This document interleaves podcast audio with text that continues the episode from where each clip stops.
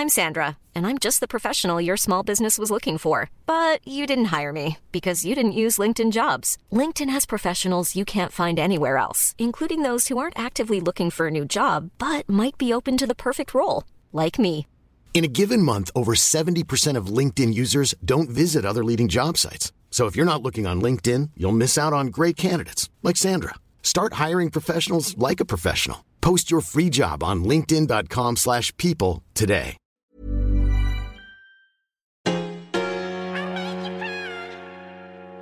I love your podcast. This is gold. This is where it's at.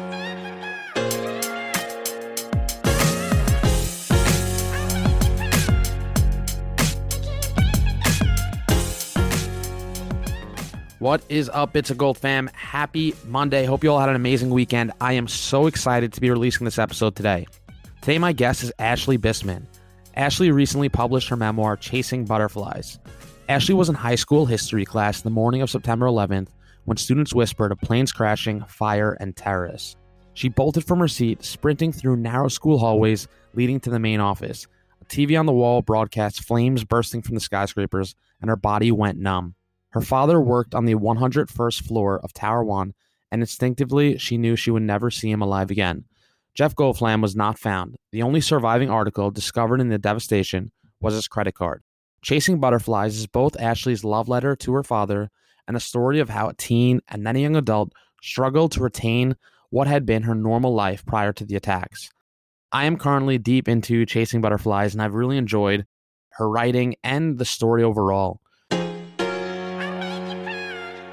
So, Ashley, thanks so much for coming on the Bits of Gold podcast today. Thanks for having me.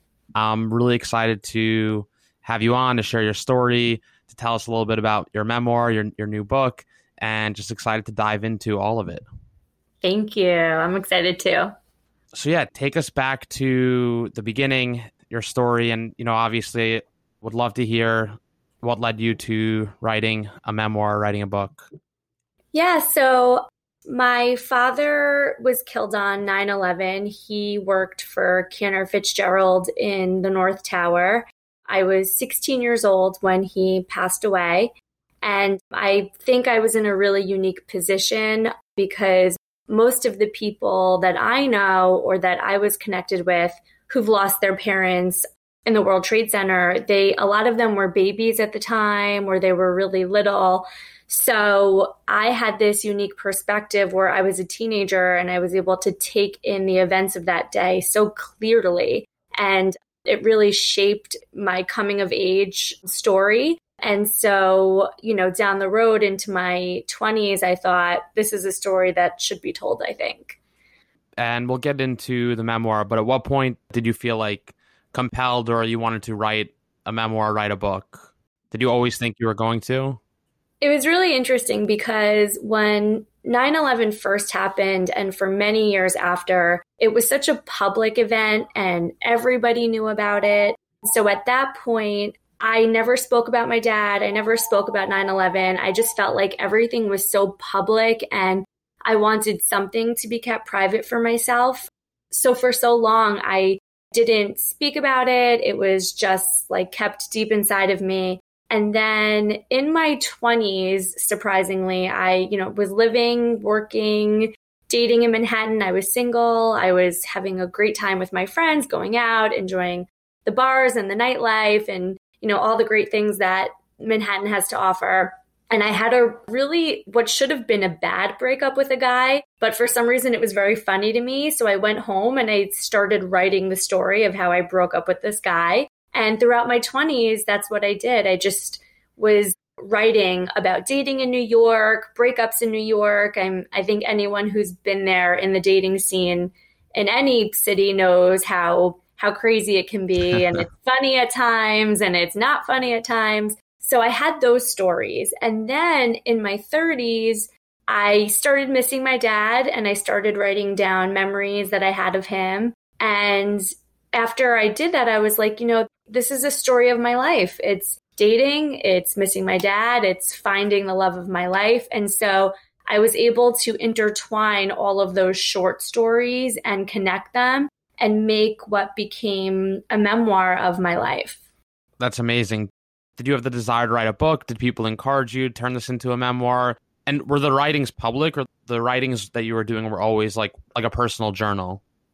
Yeah, the writings were always personal and private and I would share them with my mom from time to time and she would, you know, with the dating story, she'd always laugh and she'd be like, this would be such a great book. When I started writing about my dad, I kept that completely private. I didn't share it with anybody. When I decided to combine everything and make it a memoir, I enrolled in a course called the Write Workshops. It's in Manhattan in Murray Hill, and it's run by this amazing literary agent and author himself. His name is Jeff Aravan. And so basically, what you do is you bring your manuscript and you read it to different people in the class, and they critique it and they give you their advice. And from there, you know, that shapes your writing. So each week I'd go in there with a chapter and people would say, you know, I like this, I didn't like that. And so based on that feedback, it's almost like a focus group. So okay. based on that feedback, I would add some things to the book, I would take away other things that didn't really work. And at the end, Jeff, who ran the class, he became my literary agent and helped me to publish the book and, and get it out into the world. That's amazing. Does it feel crazy to, to have your own book? It does. It really does. Especially because so many people that I know have said, I didn't even know you were a writer. I didn't know you were writing this book. For me, I kept it really private because I still find it oddly enough because I'm on a podcast talking about it, but I still find it very hard to talk about 9 11 and about my dad. And so I didn't want to tell people I was writing a book because then they'd say, Oh, what's it about? And I would have to go into this whole story. So I kept it pretty private. So I think, you know, friends and acquaintances are all pretty surprised. Of course, my best, best friends and my husband and my close family knew, but for everyone else, it was kind of like, here it is. yeah. So you were 16 years old when 9 11 happened. Yes. What was life like before that day? I think before that day, I was living out my high school years and I had a really great high school experience. I had three really close girlfriends that actually are characters in Chasing Butterflies. Their names are different, but the characters in Chasing Butterflies are my real life girlfriends. And we had a wonderful high school experience. And, you know, I'm really grateful for those years.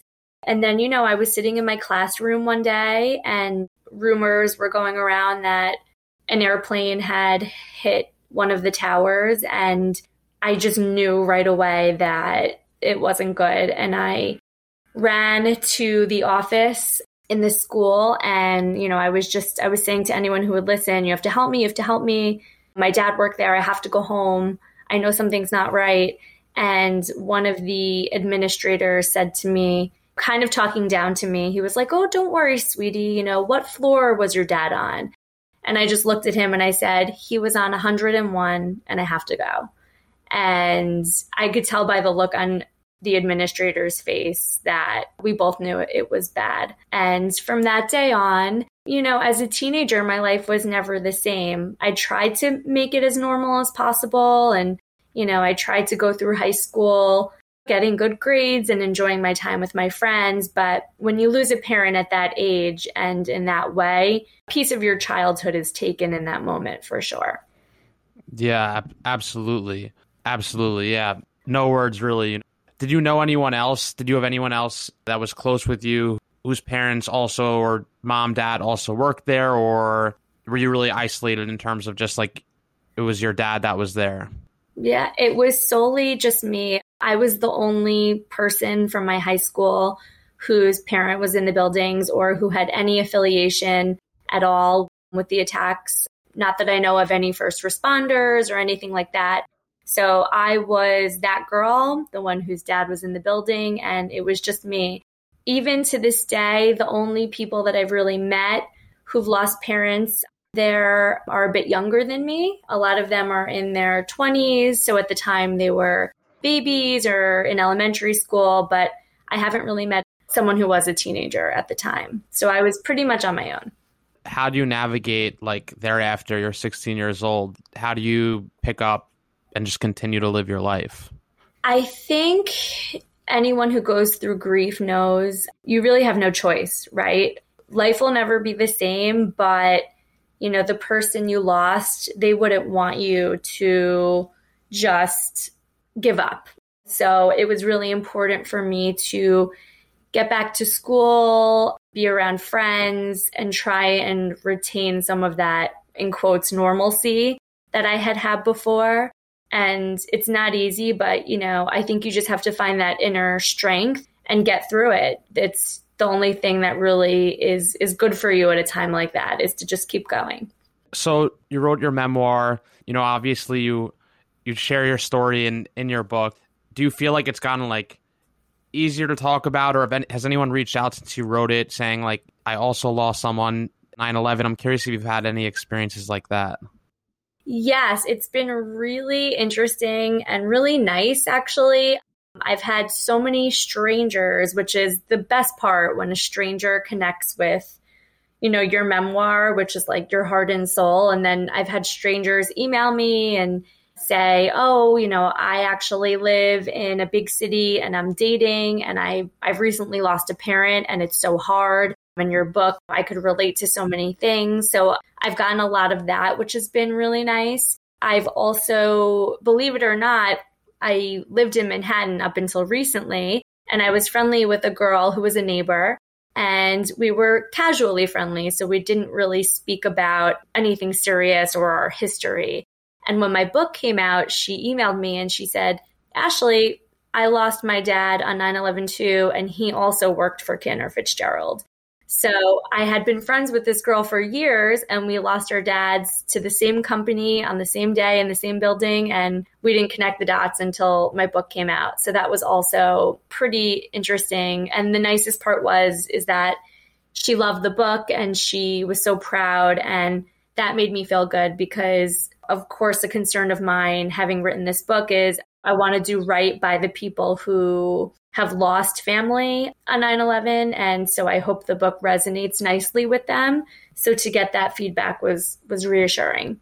Yeah. So you know I lost both my parents, my dad when I was 20 and my mom when I was 25 years old and I'm like an open book.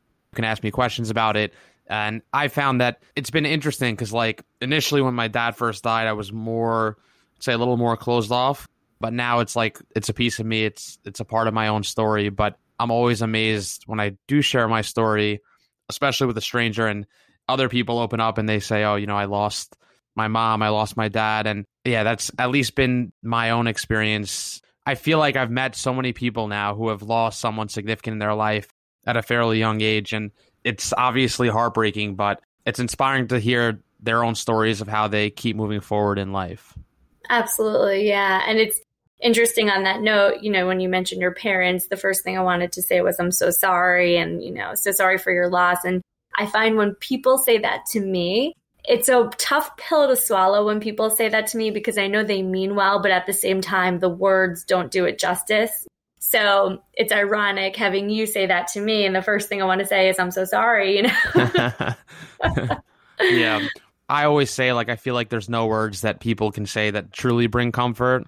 Yeah, I wish there were almost like a like a, a sign, you know, like a like an ASL or like just like a, a gesture you could do that, you know, basically says, you know, there are no words, but I'm so sorry, you know.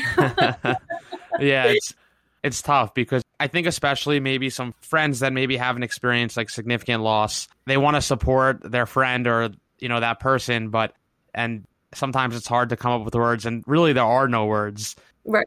There just aren't any words that can sometimes bring any comfort. Just them being there is the comforting thing. Yeah. What's it like now going back to like the World Trade Center? Do you go there ever or? Yeah, so I write about it in the memoir. My family goes once a year. We go on anniversary and we visit the memorial fountain where my dad's name is.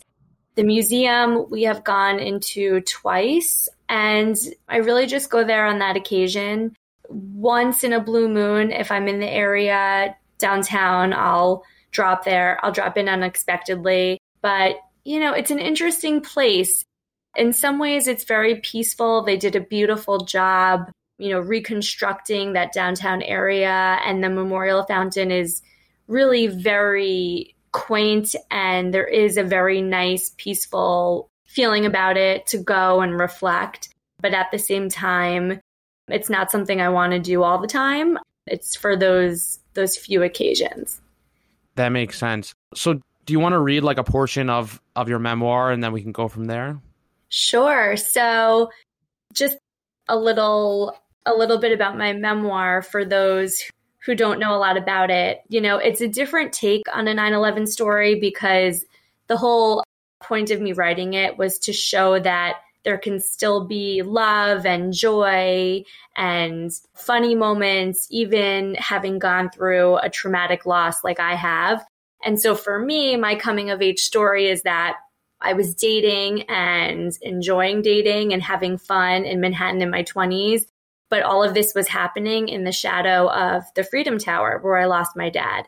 So I like to call this book, the genre would be chick lit with a twist because it is really flirty and sexy, but then there's also a really dark side to it.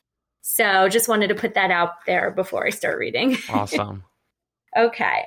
So this is the first chapter and it is when I wake up in a man's bed. So we will go from there. What was I thinking? What was I drinking? I have to get out of here without waking him. I roll out of bed and walk my nude self to the bathroom. Splashing water on my face, I stare into the reflection of the mirrored cabinet. I throw my blonde hair back in a ponytail. Good luck telling my girlfriends about this one. I take one last glance, trying to wipe smeared makeup off of my cheeks one quick peek in the medicine cabinet to see if I'll find something interesting about this new conquest. Maybe a prescription bottle revealing his Adderall addiction or a mental health disorder, an ointment for his STD. I sure hope not. The only thing worth remembering is his Armani cologne, which I spritz in the air, wave my hand through, and breathe in. I take in every last scent of his aroma and the perfection of yesterday evening. I throw my bra into my bag, grab some of his clothes, squeezing into my skinny jeans from last night seems impossible right now, and hustle out the front door. I approach the elevator and wait as my heart begins to pound. As I step into this small rectangular space, I feel lucky to be alone. I stare at the screen as red numbers light up 30, 29, 28, 27, 26. As I descend, I can't help but think was my dad in the elevator when it happened? Or did he try to take the stairs, a place I wish I was right now, instead of this metal box? It can't be moving any slower. The walls seem as if they're going to close in on me when suddenly there's a stop at 25. And so that is just a little piece of chapter one. Your memoir is really, like you said, like it's a mix of 9 11, your own experience with losing your dad, and sort of like how, how life was mainly in your 20s in New York City.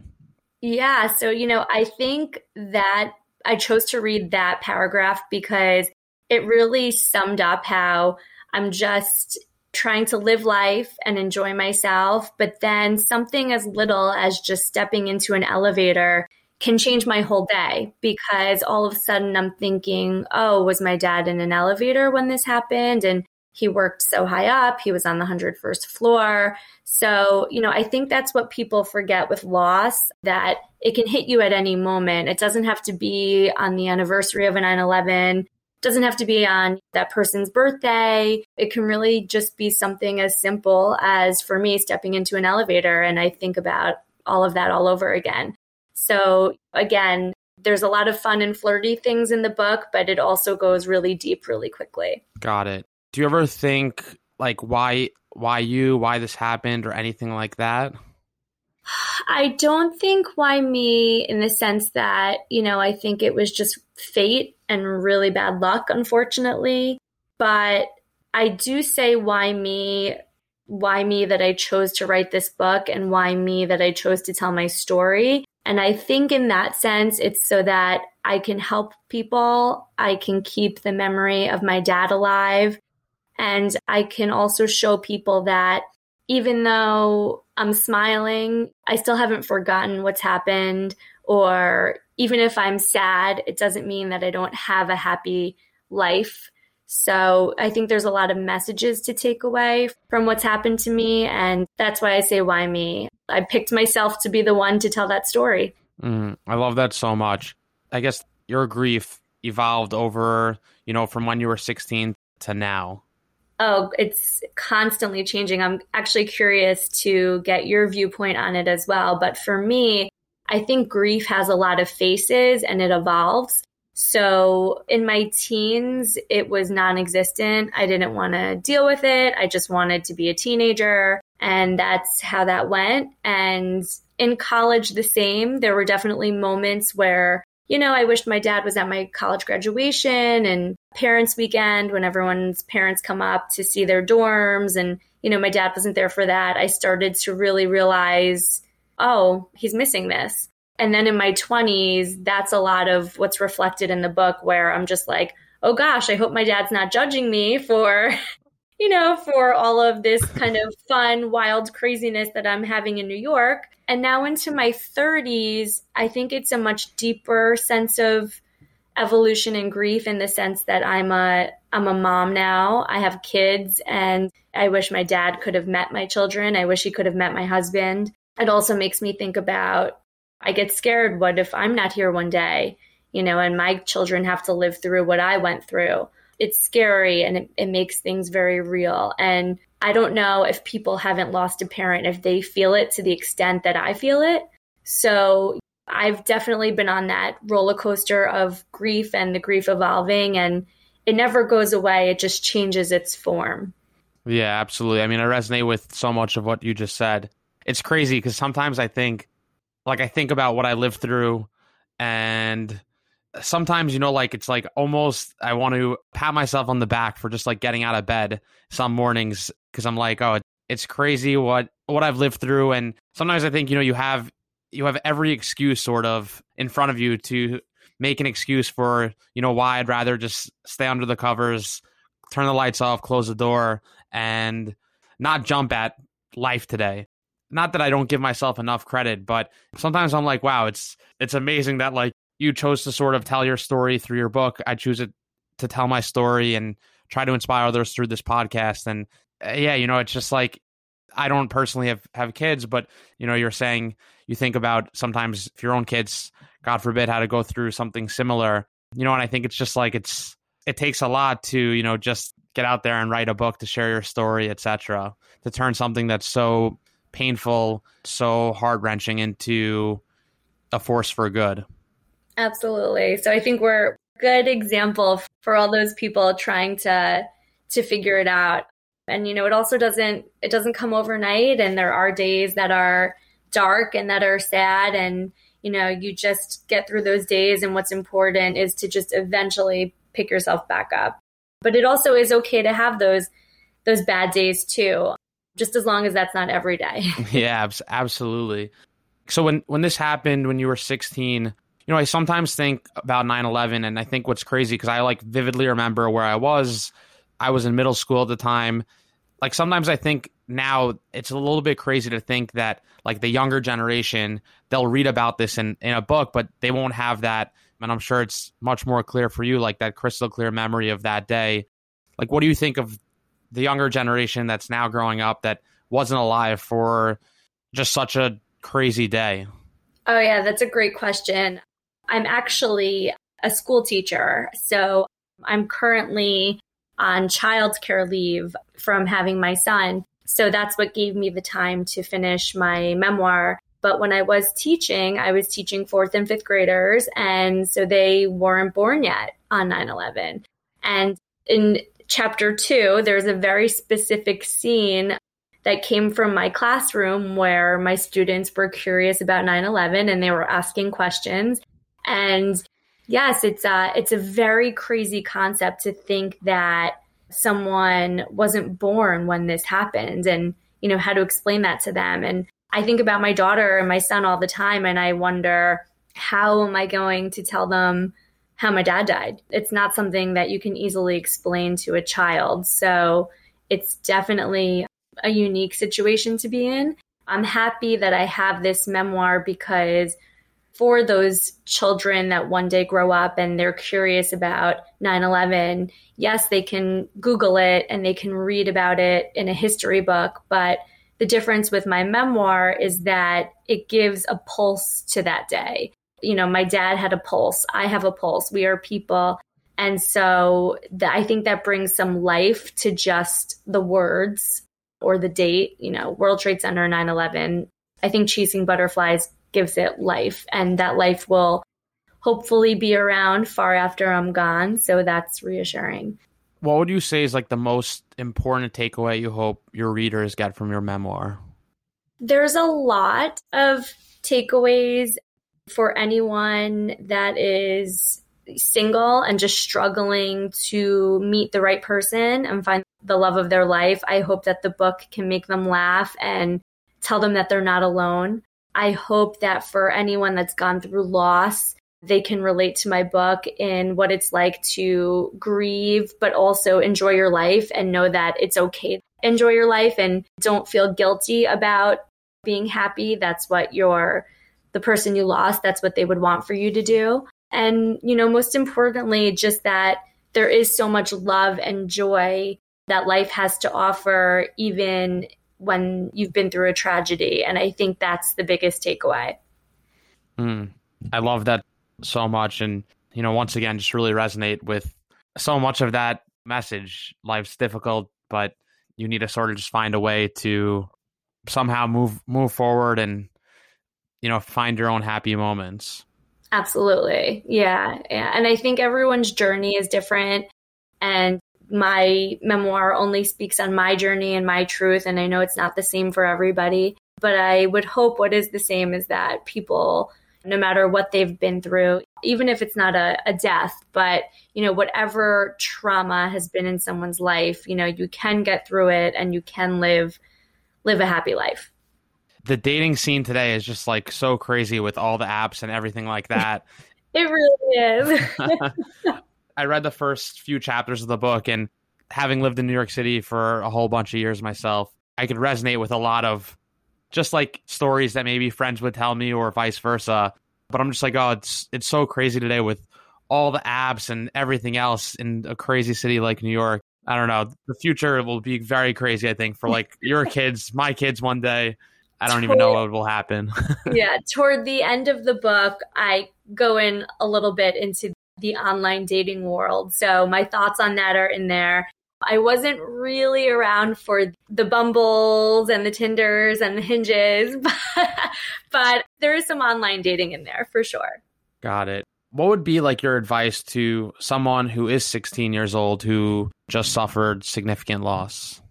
My advice would be to take your time to get through it and don't let anybody rush you and to do what you really think is best for yourself because I find that everyone has advice. Oh, you need to get out more, you need to get out less. Therapist would be great. You should do a, a group or, you know, to get your feelings out. But really, in the end, even at 16, I know it's young, but in your heart, you know what's right for you. And you just have to follow your heart, listen to yourself.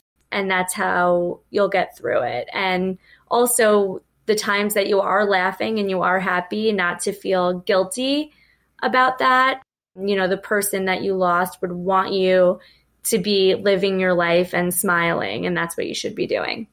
I love that so much. So we can start to wrap up the show. Mm-hmm. One question I like to ask all my guests come on the Bits of Gold podcast.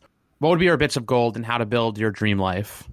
Oh gosh, my bits of gold on how to build my dream life it would be not to follow what you think everyone else is doing in terms of that creating your happiness, to do in your heart what you really love and what you believe you are meant to be doing, to just follow your dreams and go with your gut, I would say.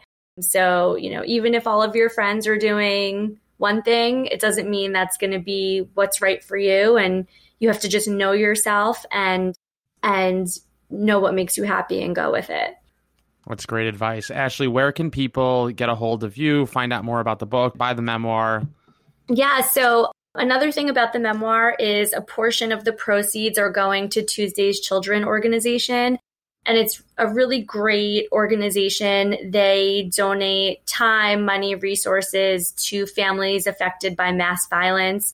So, of course, 9 11 families, but also families affected by the military or affected by natural disasters. Tuesday's Children is there to help. So, you know, when you purchase the book, you're also giving money to Tuesday's Children, which is amazing. And it can be purchased on Amazon. You can get it on Kindle, you can get it in paperback. And I have a website as well, and it'll give you little sneak peeks about the book and my Instagram account to follow and get more fun information. And it's all there for you. Awesome. Well, thanks so much for coming on the show today. Thank you. It was so nice to meet you and to, to talk about the book. I had so much fun. Thanks so much for tuning in to another episode of the Bits of Gold podcast. If you like this episode, please take a minute, share with a friend, subscribe, and please leave us a review. It means so much and really helps get our show in front of more listeners. New episode coming out this Monday. Hope you all have an amazing, amazing week. Enjoy. I love your podcast. This is gold. This is where it's at.